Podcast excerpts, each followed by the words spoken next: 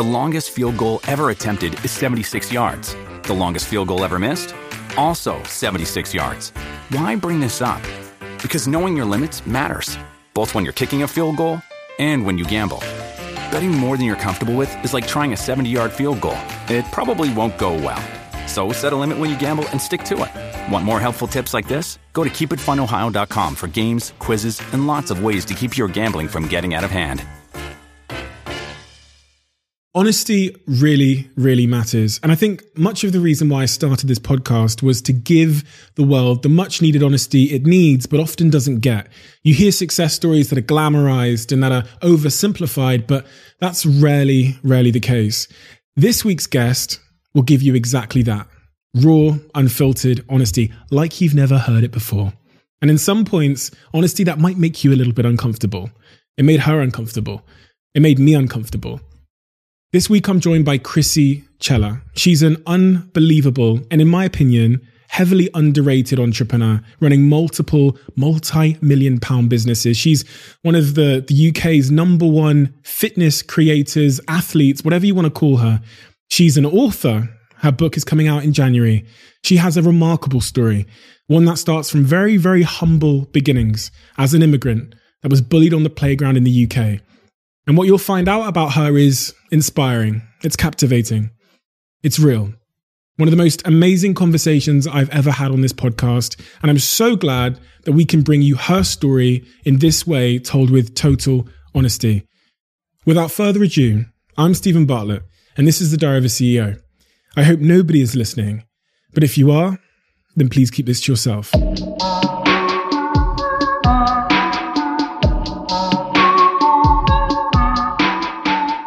As I did a little bit of research on you and I got to sort of uncover your story and I got to stalk you a little bit on social media, um, the more and more that I observed and sort of looked past your Instagram feed, the more I saw a pretty remarkable entrepreneur and business person. And one of the thoughts that came to my mind, and you know, this podcast is all about speaking your truth and being honest, was this question, which is, do you think that you get the credit you deserve? As an entrepreneur? That's the question. Um, it's not about me. I haven't built a community about me. I've built a community about helping other women. Mm-hmm. And I think that it's never fully been about me. And the credit that I get is seeing other women thrive and succeed and come together. And that for me is enough credit. I don't need an award. I don't need someone to say, Oh my God, you're the best businesswoman in the world. For me, when I see or when I read another woman's story, that for me is enough. Mm. I don't need anything else. So yeah, I do. So, because I was when I I was watching some of your stories on Instagram, and you you run an office, right, mm-hmm. of people. You run multiple businesses, mm-hmm. right, and I typically think that people are very, very quick to arrive at judgment when they see a pretty young lady who's worked out on Instagram, who has a big following, and they te- and this is just being completely honest, they mm-hmm. tend to come to judgments very quickly. A conclusion. A conclusion, yeah. Mm-hmm. And that that conclusion and that narrative or that image that they form of that person, I've come to learn is usually severely wrong. A hundred percent. It is. And you know, it's funny you say that because I've also been on multiple dates with people. And you know, they see my Instagram following and they automatically assume that, oh, it's because you get your ass out. That's, that's, that's why you make money. Or it's because you get your ass out. That's why you've built what you've built. And the truth is, if I did that and if that was the fundamental reason, then I wouldn't have a team of 30 people in one company and build in another company that sells out every time we restock. It goes past being a pretty face or a pretty picture. It goes past being a nice body. It's about the message that you have. It's about what you want to truly, truly put out in the world. And I think if people make that conclusion, it says more about them than it does to me. How does it make you feel though? And I want you to be really honest here. How does it make you feel? I think, okay, like I'm going to be completely honest. Please. I think it's one thing to be judged and it's another thing to be judged as a woman. Okay. So why is it that when you see a handsome man, you don't come to a conclusion that he only got what he got because he's handsome? Why is it as a woman I have to justify myself more? I have to explain myself more all the time. It's draining. I shouldn't have to explain myself. My face, my body, all of this stuff, it's just external, you know? And I think that can I swear on this? Of course you can. I like, can I, I do it all swear? I swear on my YouTube all the time. Some people get offended. And I'm like, listen, this is this is who I am. something else. Yeah. No, it pisses me off. It Mm. pisses me off. But at the same time, it's like it feeds me. Right. You know, it feeds me, like piss me off even more because that's how I thrive. You you saying to me I can't do something, you saying to me that I only got there because of this and that. Pushes me more to achieve more. And yeah, I mean it's their problem, not mine, I guess. There's a lot of, you know, let's just for a second imagine that that judgment of you was correct and that you'd got here because you were pretty or whatever, or you're, you know, you have a, a great physique or whatever it was. Um, what would they be missing? What is the truth? What, why, why did you get here? Because there are lots of very pretty people out there, right? Yeah. Um, but for some reason you made it here and, and I've seen your businesses. I've looked into them. You have pretty phenomenal businesses and you're running big teams of people in big offices. So like there's two kind of thoughts to this, but I think the central question that I'm trying to get an answer for myself is what is it about Krissy that differentiated you, your approach, your message, and the way that you connect with people from all of these other people that are trying to do what you're doing? I think, in all honesty, if I'm if I'm answering that question from a personal perspective, I've always been 100% honest and transparent with who I am. You're not going to find a hidden secret or some nasty surprise. Like, this is who I am. You literally either take it or you leave it. And I'm not going to try and be anything else to fit in for anybody else, you know? Hmm. And for me, when I started my fitness journey, when I, you know, moved countries to England, I never felt like I had a sense of home. I never felt like anybody understood me. So to be blessed with a platform where I can build a community and bring women together globally, you know, this is, this goes beyond me. This is about bringing women together that have been abused, that have had, you know, mental disorders, eating disorders, such bad things you couldn't even imagine what women have gone through and have told me. To bring them all together and to create this tribe, you know, that for me is like, I think that's what people see. Yeah. And I think that's what people believe I want to do because I genuinely do want to do that. And You know, one of the things that, sorry to interrupt there, but I really wanted to, one of the things you said was about you being yourself. And I asked you that question actually with a bit of a preconceived idea of what the answer would be. And when I watch you on Instagram, the feel that I get from you versus pretty much everybody else, other than one other person, I've got to be honest, and he's sat in this chair and he's actually coming back, is Joe Wicks. Mm-hmm. Like when I met Joe Wicks, he is the guy you meet off off off air or whatever is the same guy. And he's so fucking genuine. And all he cares about is like genuinely helping people. But the reason i said to joe i said i think the reason you're so successful is because you are yourself. And Yeah. you will share it all. And when I, when I was watching you on instagram and watching some of your videos you cater to the 99% of people's lives which is the real shit. Yeah, I saw your video this week you did on your story, you waking up and you saying, listen, I don't want to wake up today. And most people don't admit that because, you know, a lack of perfection is sometimes perceived as weakness. So mm-hmm. I wondered how that resonated with you in terms of the importance of your success originating from Krissy being her truest self. yeah, eh, you're, you can only be the best version of yourself, right? And I think if you start trying to be something else, soon enough it will come out. Hmm. Or you'll start to fall through the cracks, or it will slip. Something will slip. Hmm. And you can only uphold that image and, you know, that presence for so long before it really just fucks up. Mm. So the only thing you can do is be the best version of yourself. And this is what I tell people all the time. It's never been about other people's perceptions of you. It's always been what you think about yourself. And if you truly, truly believe in yourself, you won't want to be anybody else. You want to, you, you won't want to be fake. You wouldn't want to be trying to please everyone. My job isn't to please everyone. Were you always at that point? No. Tell me about that. Oh my God, no. I mean, I remember when I was in a relationship, I was 16 years old. I was like, oh my God, I'm going to marry this person. I'm so in love. like, this is it. Uh, and then he cheated on me. And I was like, oh, shit, this is not it. What's his name? No, he does not deserve the airtime. I'll tell you that much. But I was heartbroken and I was trying so hard to please this person. You know, I was trying so hard, even in school. I know it sounds petty, but I was trying so hard to fit in all the time. All the time. I remember, like, this is so, this is not cute on my end. I'm gonna be honest with you. I remember being at school and I'm foreign, okay? Like, I'm Mediterranean. We're hairy, okay? And I had a, no, I had a mustache and the girls used to rip me for it. And I was so sad. I was like, oh my God, why am I not like these pretty English girls? Like, I don't understand. Like, I used to feel so shitty about myself, constantly trying to like fit in. And then when I got cheated on, I was like, oh my God, I, it must be because I'm not pretty enough. It must be because I'm not sexy enough. Fuck that. That's draining. What do you mean I constantly have to be something else for someone else? I'm never going to be happy. And I, I wasn't happy for such a long time. So yeah, I just, I just fully like exposed my mustache story there. Oh, that's fine. So let's take us from mustache to, to self confidence. Um, What was that journey, and what what changed your uh, your your self esteem and your self confidence? What helped you get that confidence in yourself? I think for me, it was Can we just? I think that should be the podcast title, mustache.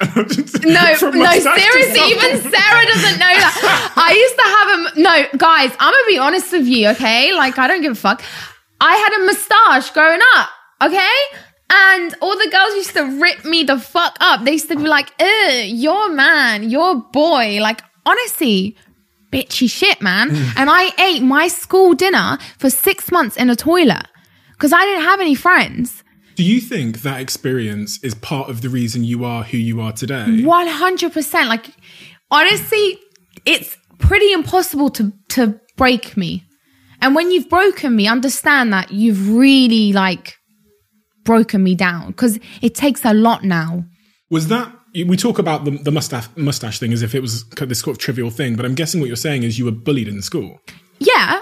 But at the same time, it's not like I was constantly bullied. Like, I think, I don't know, a lot of us go through awkward stages in school, trying to make mm. friends, trying to be with a cool gang, trying to do this, trying to do that.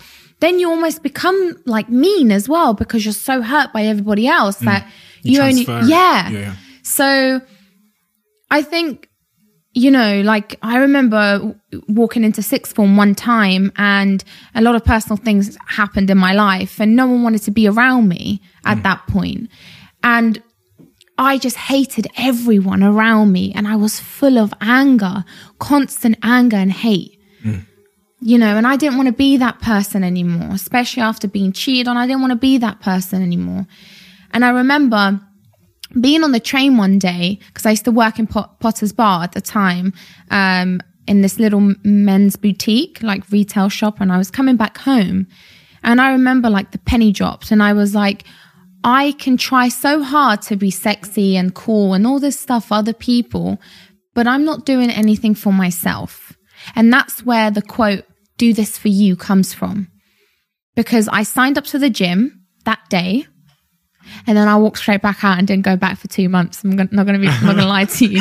I was signed up and I was like, I'm going to do this. I'm going to do this. I know what to do. Signed up, didn't come back for two months. I was like, fuck that shit. I ain't going back. I don't know what to do. Why didn't you go? Cause I was scared. I was like, who, I was like, who do you, who do you think you are, Krissy? Trying to be like a fitness girl. You don't know what you're doing. You know, this was like six years ago. You don't know what you're doing. Go back home, relax. All right, relax, chill. Go to work, study, relax. At some point, you must have changed your mind. Yeah, I did. I did. And Evidently. I did. And I was like, uh, okay, no, I need to do this. Like, what am I doing? I'm so lethargic. I'm tired all the time. I'm not strong. I was never like um, overweight or underweight. I was just tired all the time and drained, especially mentally. So when I got into the gym, I remember looking at the leg press machine and I was like, what is this transformer? I don't know what the fuck to do with this machine. And everybody else around me seemed to kind of know what to do. And then there was like men there and the women were on the cardio machines and the men were at the weights. I didn't care about the cardio machine. I was so intrigued by the weights. I was like, what? Why do men go there? What is it about men that go there and women go there? I want to go there. And I didn't know how to use weights. I didn't know what I was doing. I was training. I didn't have anything. Like no one was on Instagram at the time. No one was teaching the way. Social media has literally opened up a book full of information and free content. And we didn't, I didn't have that at the time I started, you know? Mm. I didn't know what I was doing. So how did you? I learned. You learned. I just learned. I just was like, you know what? I'm just going to do this. And I kind of, I kind of got addicted to the feeling of how completing a workout made me feel. And I started going again and again, and I started learning because. What was it doing for you going? It was giving me my therapy. Therapy from what? From life from my reality, from the fact that I was so depressed with who I was and so angry at the world and everything the world had done to me. And the only time I felt like I could escape was at the gym, which is so crazy because the gym is like a chore for people. It's, oh, I've got, to, I've got to fucking train today. But I went there and I escaped. Mm. It was therapy. And no one could take that feeling away from me. Not an ex boyfriend that cheated on me, not a mean girl at school, not a horrible boss. No one. Isn't it funny that so much of, you know, when you speak to people that have achieved great things, it all seems to have been sparked by like an earlier catalyst of being bullied or feeling insecure or, or inadequate in some way. I, I see the same in myself. The reason why I am successful, without a shadow of a doubt, is because the feeling of being broke and being inadequate in the area that I lived in and having all the windows on my house smashed for a decade and the grass being six foot high and but living in all of these around all of these white people zero black people at my school other than my brother and my other brother that feeling of inadequacy put pressure on me for like 15 16 years and so my obsession, as I wrote in my diary at 18, mm. was I'm going to have a, a, million pounds before I'm 25. I'm going to have a Range Rover is going to be my first car, right? Couldn't even drive. Do you know, it's so funny. I did the same. Right. I swear. And it's so funny you say you was the only black man in your school because I was the only foreign guy on mine. I was trying to contend with this whole idea of having curly hair. I was like, I, I started relaxing it when I was 12 so it'd be straight. And it, and and I look back and I think if I hadn't have gone through that in the way that I had, you wouldn't be where you are today. Not a fucking shadow of a doubt. Mm-hmm. Not a, and and it's like that pressure mm. releases at some point 100%. in different ways. I could have ended up in prison. Yeah. Right? My, my, my friend said, my best friend said to me at 18, he said, Steve, and I remember where I stood when he said it. He said, You're either going to be a millionaire or you're going to be in prison. Mm-hmm. And it, it, hit me like a ton of bricks because he was telling the truth. Mm-hmm. I cared so much about escaping from that pressure and from that life that it was going to channel itself into something. So tell me about your diary. What did you write in your diary? Oh, God.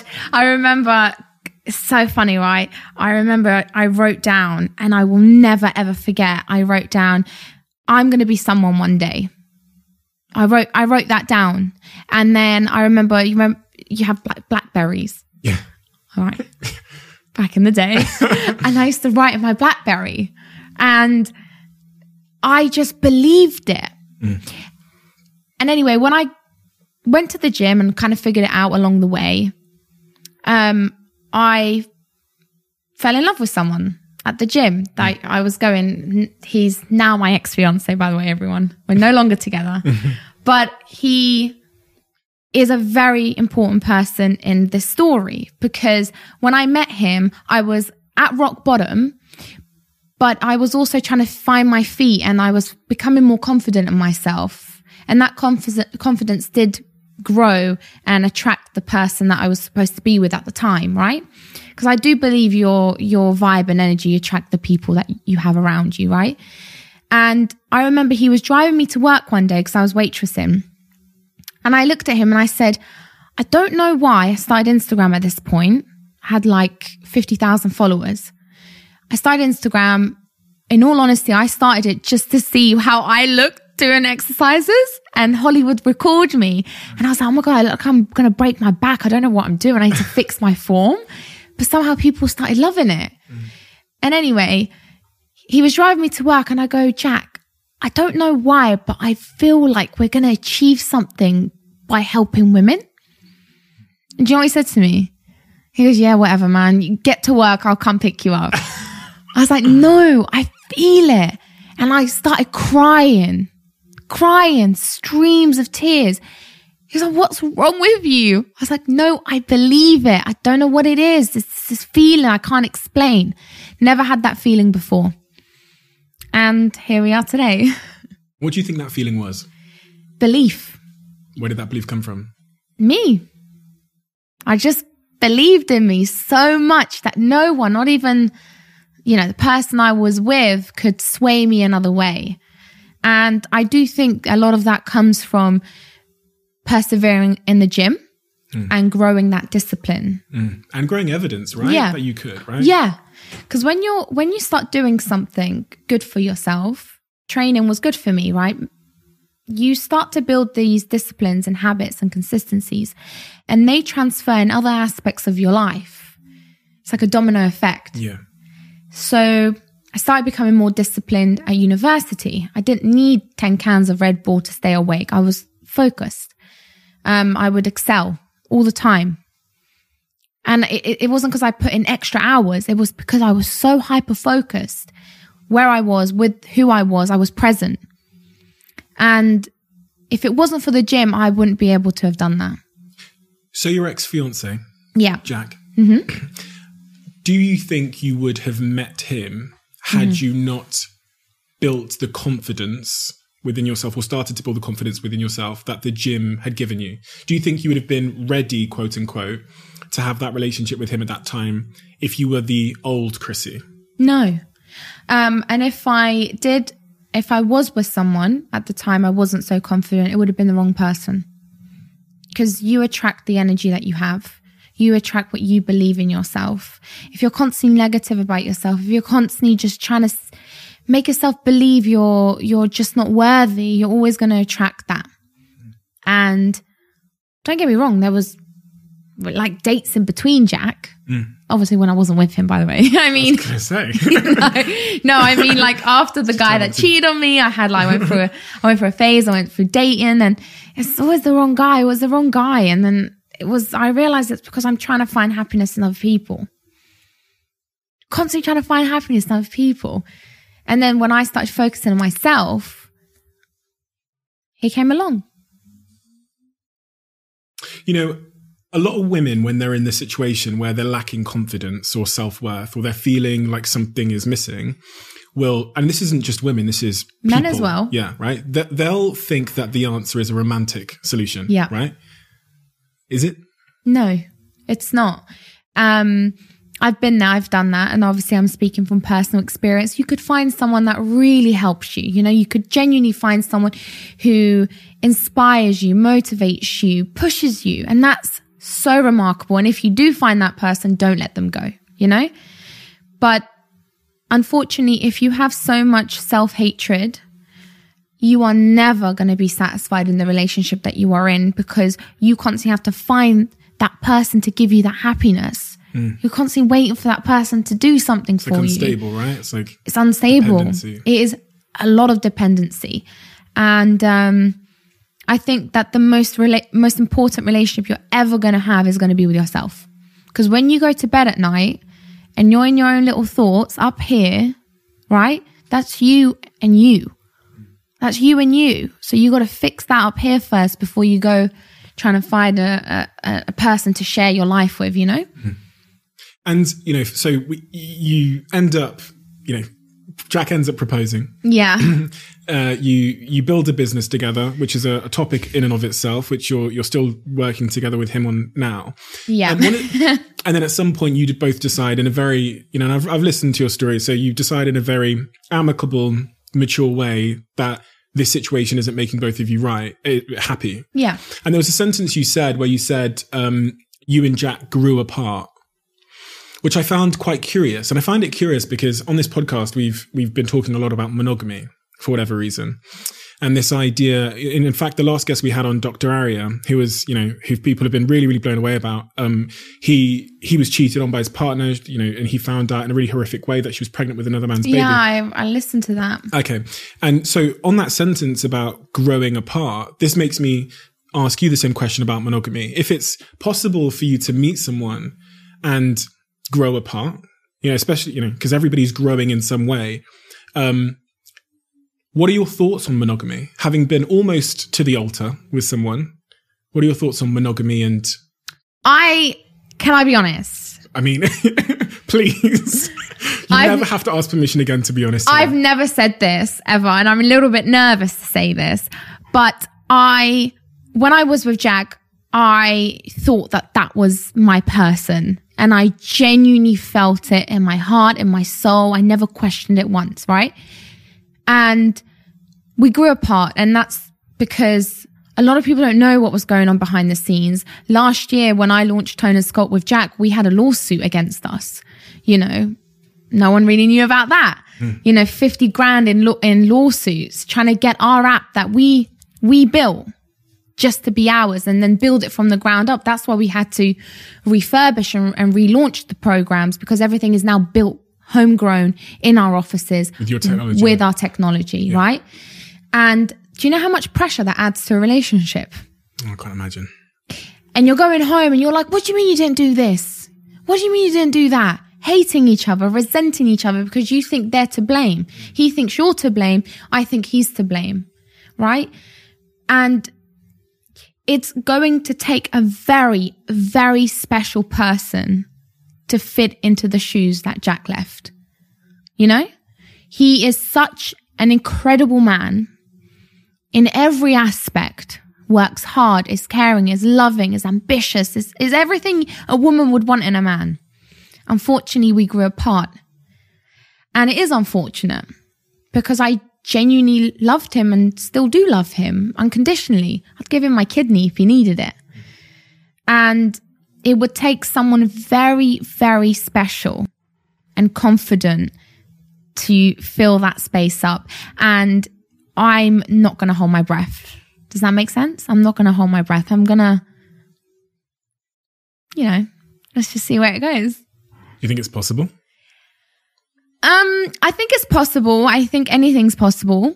I just think that it's going to take someone with a hell of a lot of confidence and someone that understands that I don't need anything else but effort and time from them. Hmm. I don't need your money. I don't need your gifts. I don't need So you're saying you think that Jack's shoes will be difficult to fill. And it's almost like you're setting his shoes as the standard of what you're looking for in the future. So it kind of begs the question well, you've got two feet that fit those shoes perfectly, Jack's.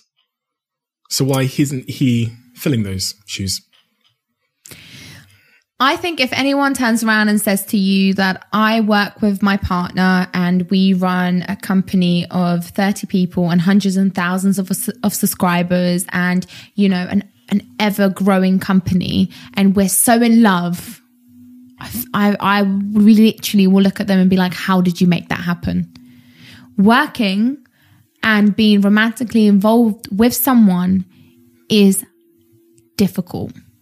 Because let me tell you something when you come home from work, you're coming home from work with the same person. What do you think you're going to speak about when you get home? Work. Work. What do you think you're going to speak about um, after you have sex? The sex. Work. the work. Yeah. I'm being honest. Like you, you live and you breathe your company. Jack is an entrepreneur in himself. Jack is a co-founder. Jack built this with me, right? Yeah. So if I'm going through all those things as an entrepreneur, as a co-founder, he is as well. I don't know if you're answering the question, Krissy. But I am answering the question. It doesn't So work. th- It doesn't work because you work together. yes, it And if doesn't work. work together, It would have probably worked. isn't that a shame? when I when I um when I first met Jack, I have never felt that way about someone before.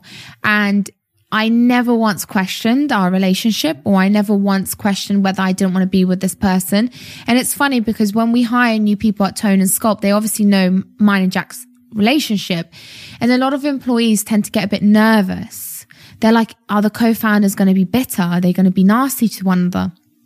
And you know what they always say? What? It's insane how much respect and love they have for one another. It's actually a bit worrying. How much respect and love we have for one another. And had we not had Tone and Sculpt, we would have 100% been married by now, probably expecting a first child. Uh, is Jack in a relationship? I don't know. We don't speak about stuff like that. I don't know if he's in a relationship. Okay, so here's another thing. Jack's made it pretty clear. He's been like, I don't know who I'm going to find that's like you. And you've said the same to me today. And I've said the same thing about him. Um, and another thing is, I've been with him for five years, right? I was with him for five years. I still work with him. In a normal situation, you break up and you Go separate ways. go separate ways. You don't speak, you don't see unless you're stalking each other, and, which I would because I'm a weirdo. So I'd stalk you for a bit until I got over you. But what I'm saying is, I see him every day. So it's like, how can I ever forget about you? You're always there. I speak to you every day. I'm on the phone to you every day. We make executive decisions together every day. I still go to you for advice every day. But why is it I don't look at you and want to kiss you? Right? Do you? No, I don't. I don't. I don't. Not mm, not not right now anyway, but I don't. To be in a relationship, you have to have that flair. Come on, you have to have that spark that oof, you you make me feel some type of way. Mm. And I know over time it will pass and whatever. But it sounds so weird, but I see him almost like a best friend. But then everyone always tells you to marry your best friend. So maybe have I got relationships all wrong? Right? So I don't know. I don't know. But all I'm saying is the person that I'm with and next with or whatever, they don't necessarily have like, uh, they're not competing because that's horrible. You don't want to compete. Kind of somewhat unavoidable though, especially in Krissy's brain. But at the same time, it's like Jack was is the most genuine person. Like would always take care of me, always listen, always put me first, would always want me to to succeed. To it was every check, check, check, check, check. But why are we not together? I don't. I me myself. I still don't have a a fundamental reason as to why. You know, I read the comments and people were like, of course you would leave Jack. Now she's got like millions of followers and has got money. Of course she was. She's going to go marry a rich Arab man.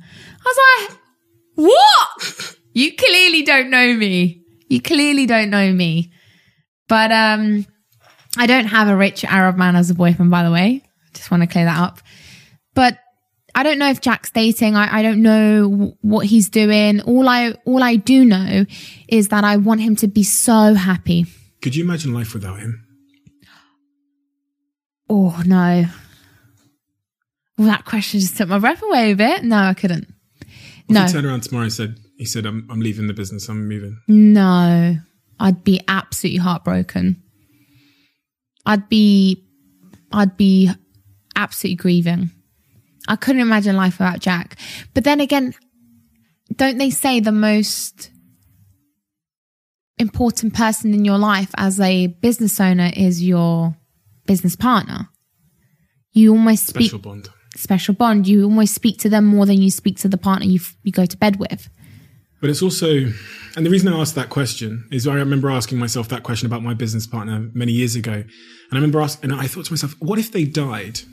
And, I, and it was like, well, then there's no point me doing this business anymore, which was a really weird thought I had. I thought, well, then they were such a fundamental part of the purpose and the journey. And I, it made me question, you know, why I'm actually doing this. And I think with Jack, I think it's probably true that, um, a huge part reason why you do this business is because of him. You've been through so much together. Yeah. Like I couldn't imagine doing it with someone else, Yeah. but I also can imagine doing it without him. And you've been through hell and back together with Jack, Jack. right? Yeah. And that strengthens the relationship. Like, you know, So much. Been through so much with Jack. Um, you do. Five years with someone, shit's gonna happen, shit's gonna hit the fan. is it po- is it a possibility? To be back with him? Um like I've always said, you can never say never and anything is possible. However, if Jack was to find someone, right, and say, Oh, like Krissy, you know, out of respect, he would have to sit me down because we work together and be like, I'm with someone now. And if I see that that girl is treating him so well and looking after him, in all honesty, that's all I hope. Would you be a little bit jealous? Probably. I mean, I'm not gonna lie. Probably would. But And would Well, you then why wouldn't to you? question the decision? oh no, I'm not the type of person that if if if I if I don't have you, no one else can. Or do you know what I mean? That's just weird. But I mean, you'd go home that day and start thinking, Oh, I would go home and be like, oh, like, damn. You'd, you'd set reminders off, like alarm bells would start going off. I absolutely don't regret ending it. I've learnt more about myself in the year and a half of parting ways with Jack than I did in five years of being with him. Facts. I don't regret ending it. Would I feel some type of way if he, were, he was with someone else? You'd be absolutely lying to yourself if you said no come on, mate. Like we we buddy was about to get married. We own a company together. Of course you'd feel some type of way, but would I be jealous? No. Would I be happy if he was happy? Hell yeah. I would because his happiness makes me happy. Is in the future a possibility of me being with him again? I don't I don't know. How can I how can you possibly answer that question when the possibility of me parting ways with him 5 years ago was not even a vision. I can't answer that question, but if he was to find someone and be truly happy and in love and she was a good egg, I'd be happy. and it's possible to be happy for someone, but also for it to suck at the same time. 100%. But that's only because you just feel some type of way, but deep down you just want them to be happy. I think he will find someone. I think he's going to find someone who's really genuine. Why are you smiling? I wasn't smiling. You're smiling. no, I wasn't smiling. I Yeah, think you you. are. I think you were smiling. I think you felt some type of way by saying that. No, I really do. I swear. I bloody hell. I've been honest enough now till now Yeah, to like will. lie, but but you- if when you- he does, Mm. right? When he does, which he will, I just want one thing from that girl. If you're listening out there to Jack's future wife, I just don't want her to sway his mind on our business. Does that make sense? Yeah. oh, leave tone and sculpt. You don't need it anymore. That's horrible. Like, don't interfere. Don't need to get involved, love. All right. Oh, look at you. But it's true. like, I, I'm sorry, but when I'm with a guy, if he starts telling me what to do with my company, or if he starts telling to me, oh, it's me or Jack, I'd be like, yeah, I wouldn't want to get a that. grip. Yeah. It's Jack. If you give me an ultimatum, I don't want to be with you. You know all what? this stuff. So I was I was thinking about this earlier, and I've got some friends. I wouldn't call them necessarily friends, but people that I know personally, and they would hate because they're so insecure as men. They would hate the idea of dating someone as self-made and successful as you. Mm-hmm. And it's a certain type of insecure man. I'm laughing because I already know. Already Really? been there. Really, Yeah. yeah. Certain type of insecure man that really is seeking to control Mm-hmm. that would would not like a Krissy because you can't be controlled. You can't be controlled through gifts, through X, Y, No. or Z. And you've been there. Yeah, I've been there. I've done that. like, you know, I remember one time. Go for it. I don't, Sarah's like, yeah. Sarah's my PA. She's like, yeah, open up. But I remember one time when I was speaking to this guy, at, you know, after Jack, and I was going to LA. This was one of the biggest photo shoots for Tone and Sculpt. This was, you know, to refurbish the entire app and everything, like brand new look, brand new everything. So much money went into this. I think nearly 90 grand in production. That's a lot of money. Shit ton of money. Shit ton of money. house with that. Yeah, I mean, I can put down two mortgages for that. Yeah. So as you can see, like what, but when we do things, we do things right at Tone and Sculpt, and that's facts. Um, so I remember he sat down, he was like, I don't know, I just feel a bit, you going? I was like, what do you mean? What do you think I'm going to do? Go and go and, you know, go crazy with other men in LA. I'm going to work. Oh, I don't know. I don't know. Really insecure. And I found myself thinking it was me. I was like, wait a minute. And then I sat back and I was like, no, that's you. Hmm. You're insecure. That's a you problem. That's not my problem. I went LA, had the best time ever with my team. We had the most incredible time. you know, met the most incredible people, came back, most incredible campaign, and I felt good. But had I let that man sway me, hmm. maybe I, I may have been a bit vulnerable at the time. And let's say he did sway me. What if I changed my mind and didn't go? That could have happened. Was he intimidated by you and your success? Do you think? At the beginning, yeah, 100%. Let's be honest. I'm 20, oh my God, I'm 26. 26. I was still 24. I'm 26 years old and You are killing the game. I'll say it because I know you're too humble. no, I, no, no, no, no, no, no, no, no. I said it. It's fine. You didn't. Say You say whatever you want, but it's not even that. It's, you you know, when you're 26 years old and maybe you have a few things, um, people start to obviously feel a bit like, do you know what I think it was? People start to feel like they should have Can I say things. something? When you talk about your success, I get awkward, don't I? you're super awkward. And I'll, uh, can I just say a- an observation? And I think this is a, a society problem, not a you problem. Men aren't like that. no, they're not. Men love coming up on here and, and saying how much money they're making and how much they're killing it and how many X, Y, and Z they've achieved. Um, you don't seem to be as comfortable talking about your success. And I feel like that's a reflection of the society we live in. Uh, honestly, uh, it's not even that. It's Really? me. I'm very awkward with stuff like that. Like, can I be honest? I don't even check my bank accounts. I let my accountant deal with it.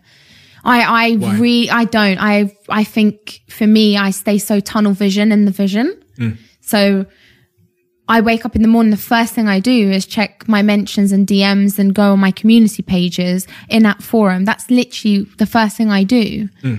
And if I start thinking about how am I going to make a billion, how am I going to do this, how am I going to do that, I don't know, it becomes a bit suffocating to the vision that you have. Um, and I was really number driven at the beginning, not financially, but on Instagram Followers and followers. likes. The more followers, it means I'm amazing. The more likes, it means I'm fit enough to be here. You know, and I got so obsessed. I used to almost like not think I was good enough unless I got a certain amount of likes or followers. And I completely lost sight of why I'm doing what I'm doing. You know, now I don't even check the likes I get. Hmm. I don't even check the, the, my statistics my team do. I don't check it because I don't care. What I care about is that comment that a lady saying to me, Oh my God, this has helped me so much. This has made me so confident. That feeds my energy. If I start thinking, how am I going to get 100 million? How am I going to do this? That will come. I'm confident it will come, but it's not my fundamental, you know, And it's going to come by you focusing on something else. yeah, I'm focused on something else. And it's not that society has made me feel uncomfortable to talk about my success. It's that I've, you can speak to any of my team, like I just don't care about it. Hmm. Can I be honest with you? Like I am not thriving to, I don't know, I'm not, I'm not thriving to have the, the biggest house or the fanciest car. I mean, I even said to you, like, I don't have a fancy car, a fancy house, by mm. the way. Mm. And you were like, I don't care. Yeah. You know, like, I don't really care about stuff like that. I never, I never have been like that. And it's not that I'm trying to be humble. It's like, I literally don't give a shit. Mm. I don't care about a fancy car. Never have done. on the things that you do care about, you talked about these comments and these DMs you get. Um, I imagine, you know, because I get a couple DMs as well. You get a lot, not a couple. You get a lot. and uh, how how does it feel to have that sort of responsibility when someone messages you something so deeply personal and they're, they're seeking advice or guidance or they're just sharing a, a problem with you? How does that feel in terms of Well, how does it make you feel um, when someone messages sometimes? because you don't know what to say? because I'm not qualified to deal with certain situations, but at the same time, the contradiction with me is like, You're giving that want to say advice. something. Yeah. Mm-hmm. And I just want to acknowledge the person, but I know I can't solve, and it would be almost irresponsible for me to try and solve their problem. Hundred percent. You're not there is- to fix someone's problems. Yeah. uh, But, but I, I think the value that I can bring is just by like listening and acknowledging. But you know, there's a spectrum, right? So you have the, on one end, I love what you do. And the other end, you have people that are suicidal or that are, you know, and um, it's it sometimes it's a lot. I, I had this one video go viral, 30 million views, and it was about depression. And I got 8,000 DMs that week from people on that spectrum, and I just didn't know what to do. I was like, because when you read them, some people are really, really suffering, and uh, they've come to me because clearly, in some cases, one girl that said she'd barricaded herself in a room in Egypt and she was um, on the verge of suicide, like she didn't feel like she could speak to anyone else. And sometimes a stranger Yeah. is the, the, the most safe place to, you know, how does it feel for that, I you? don't know, it's kind of made me emotional. No, it did. I, I, uh, the fact that I, to that. I remembered that instantly. This girl barricaded in a room in Egypt who had watched this video and had reached out to me to for me to give her the answer she's looking for in her life, which I'm not qualified to give. Right, all I can do is be a friend in that in that situation. Um, but but I'm sure you get messages that are you know Yeah, I get um messages every day, thousands. Mm. And um so there's two things that I've started to do. One of the biggest teams we have at Tone and Sculpt is the customer support team, right? And by the way, this isn't because we get influxes of emails. It's because we have a person for each social, Facebook community manager, Instagram, all of this stuff. And the reason being is we don't need them is because I want every single person to be heard. And what you just said there is exactly what I think as well. You want to be a friend. I call my community familia. I always use that word. I always say, you're my sisters, you're my familia. Because at the end of the day, I'm not here to fix your problems, but I'm here to listen to your problems. I'm here to be the friend that you may think you don't have in, in your reality. You can't fix someone's problems. You can't offer, you know, mental health advice because if you say something wrong, God forbid anything happened. Sure. But you can listen. You can make feel make someone feel like they're part of something. And that's the best thing I can do, you know? You are always one decision away from taking your business to the next level. And a decision that's helped me to transform my business is moving over to NetSuite, who I'm excited to say are a sponsor of this podcast. If you don't know already, NetSuite is the number one cloud financial system bringing accounting, financial management, inventory, HR into one platform and one source of truth. It's reduced IT costs because it lives in the cloud, so you can access it from anywhere. And the cost of managing and running multiple systems because it's in one unified business management suite. My team and I don't have to worry about tasks being manual and clunky. And it means that I can be more efficient and to focus on more important things like bringing you the best episodes and guests on this show. So I become one of the 37,000 companies that have already made the move over to NetSuite. NetSuite has extended its one of a kind flexible financing program for a few more weeks. So head to netsuite.com slash Bartlett for a free product tour. Back to the episode. Before you came here today, there was a question I actually wanted to ask you about Oh, God, yourself. yeah, okay. And I only ask questions because I am curious myself. Sure. And I'm trying to find, I I think the, the reason I ask these questions is I'm trying to find similarities in some way between a, you know, a person on your journey and a person on mine. The question is, are you hard to date? Um oh shit, yeah, I think so. I think I am. I'm not gonna lie. Like, okay, so here's the thing, right? I'm super loving. When I'm with you, I'll do anything for you. Like I'll look after you, I'll make you feel special. Here comes the but. It's going to be like, but if you fucking grow. Uh, but no, no, no. Like honestly, like even I can honestly say, like even Sarah, my PA, will tell you, like I fall hard in love. When I, yeah, I head over heels for someone. I'll fall so hard for you. Um, but I also fall so hard out of love for you. oh, shit. That's the issue with me. And that's facts. And I hate that about myself so much. It's the one thing I hate the most about myself. I'm a switch. You do something to annoy me or you do something to kind of like, it's bad. It's not healthy. Like I, people think I'm superwoman. I've got my own problems, sis. Like I've got my own issues. I fall so in love with someone. And then if I don't see that same level of love back, I'm like, fuck this shit. Self defense? Yeah. I do think in relationships, I'm really, I'm really defensive. And you know what? I can't believe I'm admitting all this, but yeah, I, I would say I am. And I think that, um, What are you defending yourself from? I don't know. Okay. Why are you, are, are you hard to date? Yeah. Okay. So, so are you defensive? Krissy, this is all about your diary. Well, come to me. no. I want to know what you're defending yourself from. Because you, you literally said, if I don't get the same type of love back, Okay, okay, okay. So, so you're obviously very motivated. You're very inspired. You're very like driven, mm. right? Thanks. You're welcome. I'm the same. Like I just want to keep going. I want to grind. I want to grind. So if I see someone kind of just not doing the same, it infuriates me. Like I'm almost like, how can you not have passion for something? How can you not have a drive for something? And then it leads me to believe that hold on a minute, if I did have the same person that had the same level of drive, would we be compatible? Maybe I do need someone a little bit more like low key because then it will make me feel a bit calmer when I'm home. It's all over the gaff.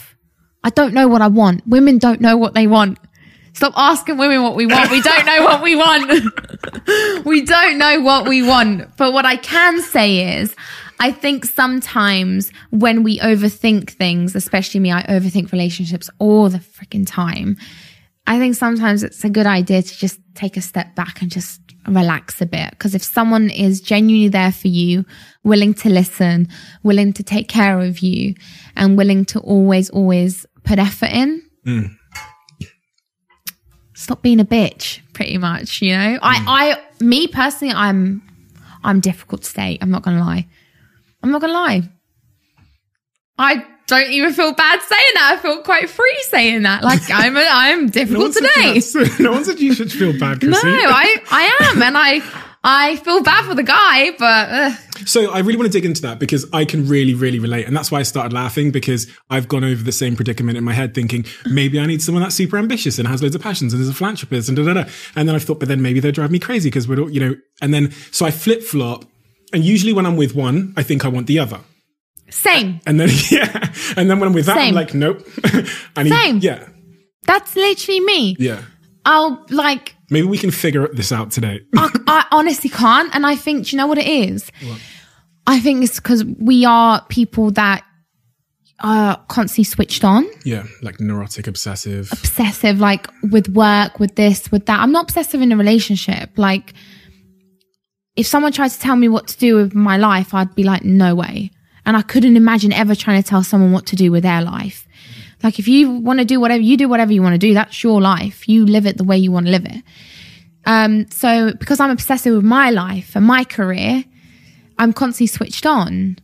So if someone around me isn't, I almost feel like I don't know. Do you know what? think they're a bum.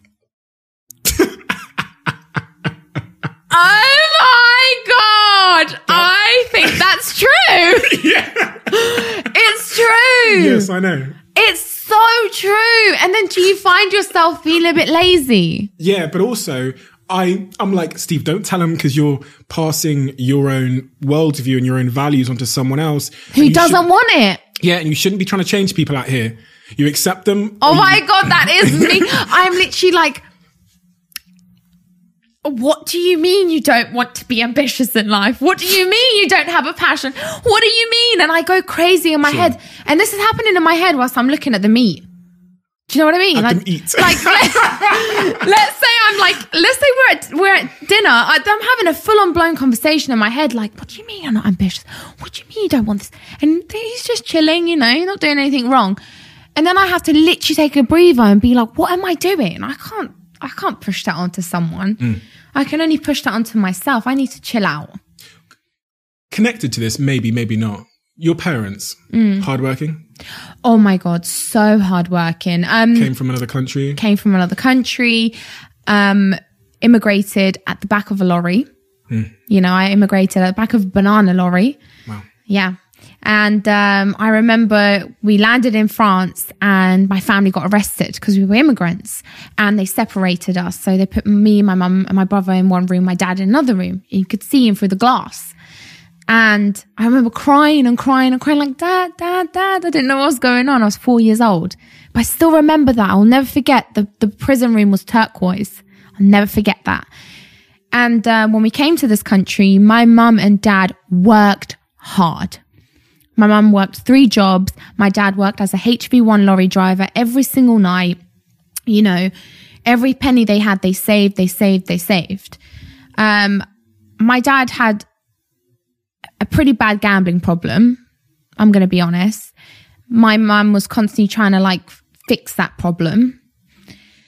And I've never actually mentioned that ever before, ever.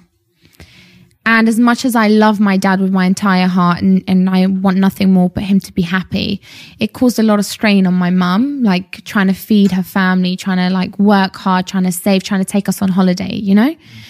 Um, so to save money and then to have the person you love gambling it away, it's like, what's the point? Like, I don't understand why I'm with this person. But in my culture, you don't leave the man you're with. You're stuck with them. But my mum, even though he was like that, my mum loved and loves my dad so much. It's pretty bizarre because that would be enough to tick anyone off. But she just believed in him. He doesn't do it anymore. Believed in him and nourished him and loved him so much. And together they grew better. Um, so for me, if I have a man and he like places a bet on something, it triggers me to think he's going to be gambling. And I'm like, oh my God, no, sorry, out. He's put one bet down and I think he's a gambler. Do you know what I mean? It's crazy. So I asked that question for a reason. Go on. um, because we've we've we've established that we have very much similar traits and relationships. That we we tend to really value hard work and ambition, and it tends to be the case that the value we attribute to hard work and ambition probably comes from a childhood where um, hard work and ambition were the thing that might have got us out of some bullshit. Let me t- take from my example, all right? So very much the same as yours, but switch the parents. So I came from Africa. I was born in Africa, came to the UK. My dad had like a pretty good job, but my mum, you could all call it a gambling addiction. She had this, she has both a gambling addiction on one hand because she played, there, there was probably a thousand lottery tickets. If I opened any drawer in our house, lottery Wow, tickets, right? okay. But on the other hand, she, she was, she was, she couldn't stop starting businesses to the point that Ah, the reason why we were so poor, we never had birthdays or Christmases or went on holiday at all ever, period, was because my mum spent all the money trying to become a millionaire by starting these businesses. They'd all fail within six months because she can't read or write. And my dad was the unconditionally loving, calm, supportive, won't leave you even though you're an absolute asshole parent, right? So it's always one. Yeah. So in my house, I think when I think about why I am the way I am now, I think money was such a big problem that in our house, it was the cause of so much pain mm-hmm, Same. that I grew up valuing it so much. And the thing that would get you it, which would to me would be like, you know, my what I thought was happiness was like hard work, ambition. Hard, Same. like my parents worked so hard that they wouldn't even be the, in the house when I went to bed or when I woke up. And so I value hard work and ambition because my parents taught me it because it was the cure to our problems, right? So, and especially as immigrants, right? There's a different, there's like an im- immigrant vibe. I, I get you. Yeah. I get you. Don't, we don't even have to talk about it. I just get you. So like this is part of the reason why I think in relationships, when someone doesn't have those values, when they don't value hard work and ambition, I'm like, what the fuck is wrong with you? Yeah, yeah, But yeah. it's probably something wrong with me. I don't think there's anything wrong with you. I think I, I'm I'm not going to sit here and think there's something wrong with me. Not wrong. It's like it's the result of my trauma, my Um, traumatic childhood experience. Maybe I wouldn't change it for the world. Do you know what it is? I swear to God, I think it's it's the fact that okay, so a lot of people when we moved to England, I was never allowed to like go to, to stay over other friends' houses. My dad is super strict; like I couldn't even wear skirts around him. Absolutely not, forbidden. And so when I did used to go to my other friends' houses, like English culture, it was a completely different vibe. Like their family was different. Like their mums and dads were different. And then when I'd come to my house, it was different. And I didn't understand it. So my dad has always wanted me to marry an Albanian man. It's like his dream. He's like, please marry an Albanian man. You two two will be amazing together like this. And I'm like, dad, I don't care what he is so long as I'm in love. And it happens to be that the guys I've been with have been English hmm. and the cultures are completely different. right. And it, I don't understand. Like sometimes when they do things, I don't understand. Give me examples. like, okay, so in my household, Mediterranean, loud, proud, like very, like uh, Loud? Really? Yeah, super loud. I'm, I am super loud. I love it. But you know, you come to my house and my mum will have dinner ready for you. My mum will buy you slippers to make you feel like home. You know, and she'll she'll welcome you, hug you, kiss you on each cheek. But then when I'd go to Jack's families, for example, as much as they were so loving, so caring, it just wasn't the same. Like you'd have dinner at din- different times or, and I didn't understand it because I've been brought up in a family where everything's together, like mm. togetherness. Hmm. And everyone's got each other's backs and everyone's solid. So to have a different culture thrown into the mix, sometimes it does clash. Yeah. And it does, like cultures are different. But that doesn't mean one culture is better. Hmm. It just means it's different. So it's up to you whether you want to learn both cultures and, and meet in the middle.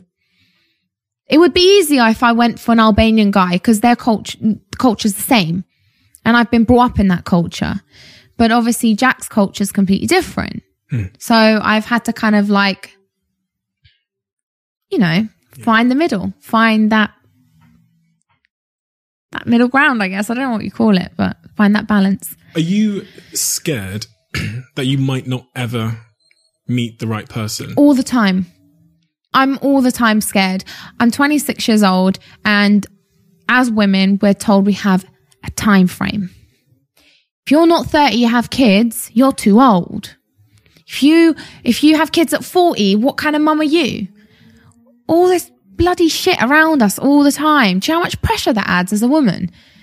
all the time. So much pressure that you got to get married, you got to have kids, you got to be a mum, you got to be a mum before 30. Oh, I just want to like breathe out. There's so much pressure. And it petrifies me. It honestly petrifies me because a lot of people around me in my industry are married or, or have children or have like a fiance and I had that and I almost think to myself, I had that and I let that go. And sometimes you you you think, do you know, and this is probably I'm asking this question again for my own reasons. So, you, do you ever consider the fact that you might be too busy being No. entrepreneur, Krissy? No. Right. You're never too busy for someone you love. I don't think that's the case. I don't think um, I'm too busy. You think you what you're doing with with your businesses and as an entrepreneur might prevent you um, being uh, aware and forming a healthy relationship when the prospect arises? Do you know what I think it is? When you have a nine to five, you clock out. You come home, you switch off. You don't clock out. You're working constantly. Even if you're in this room, you're still at the back of your head thinking about your business. You're thinking about something you need to do, something you need to- check off, something you need to approve, something you need to expand on. So it's it's so guilty for me to say this. Like I feel bad saying it, but I could be in a room with you and I'm thinking about my companies constantly. And someone who has a nine to five doesn't understand that because it's like you're switched off at five. And sometimes I feel bad saying I do kind of wish I can switch off at 5 p.m., but I just can't. And I think it's not necessarily that I'm too busy, it's that I'm constantly thinking. Even if I'm in the room with you, I'm constantly thinking about what I have to do. You can make someone feel pretty lonely just by being, even if you're sat next to them. Yeah. You're often, you know. Yeah. I, I often say, I say, like when I'm with somebody, my aim isn't for them to ever understand me. It's just to understand that they don't understand. yeah. Because I think I'm like too difficult to understand. If I'm quiet for an hour, it doesn't mean I don't love you. It means that I've just got an email So true. and it's just fucked me. And I actually don't want to always share things at home because it's You're offloading. Yeah, you're offloading, and I don't want to be that because I could offload twenty four seven. Oh, trust me, You know? so can I. Sarah's always like, oh, here we go again. Um, but it's true. Like, you know, your phone is buzzing off constantly. You could get a DM by someone. You could, you could get a message, an email, and it's like, oh, fuck. Really? And then you're just sitting watching a movie with your partner. Tell me about that part of being an entrepreneur. I think that's why I really started the podcast in the first place was I want to hear about the bullshit of running a business, the unexpected, unpredictable, life shifting bullshit that happens. Yeah, your life is you breathe and you live your businesses. I think this is something people don't understand. You live and you breathe your companies. They are your babies. No one and nothing can get in the way. And no one understands that. They see the money, the success, the followers, the this, the that, the blingy cars, whatever the hell you want to see. And let me tell you the reality. You don't have much time. You suck at relationships. You don't have many friends. And the friends that you have, you don't really see them. Um, when you do have time to yourself, you never switch off ever. You are the biggest self critic ever. You constantly think that you could be doing better. And that pressure is insane. Mentally and physically, it drains you. And um, another thing is that I really just want to say um, if you think a life of an entrepreneur is so glamorous, this is the first time I've put on jeans in, I would say. I feel blessed. I feel privileged. I don't know how long, but I don't live in jeans. I live in sweats and sliders. So if it sucks so much, it doesn't suck. And you know what I'm trying to say. Yeah, I know exactly what you're saying. But I'm also here to to try and help people understand multiple perspectives because people say, okay, so you've criticized, you know, you've talked not criticized, but you've talked about the downsides, right? Why do you still do it? Because you could just say, do you know what? I killed it. Hang up your uh, your gym, your your active wear clothes or your shoes. I don't know what, what people would say. and you could say, that's it. I'm done. Why don't you? Oh, no. Why not? Gosh, the feeling I get when I when I see someone's transformation, nah, that fills me up. Like that fuels me.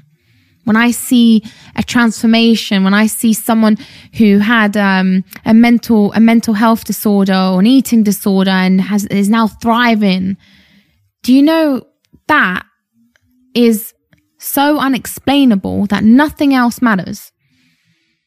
I'd rather not have a relationship, to be frank with you. I really am not that fussed.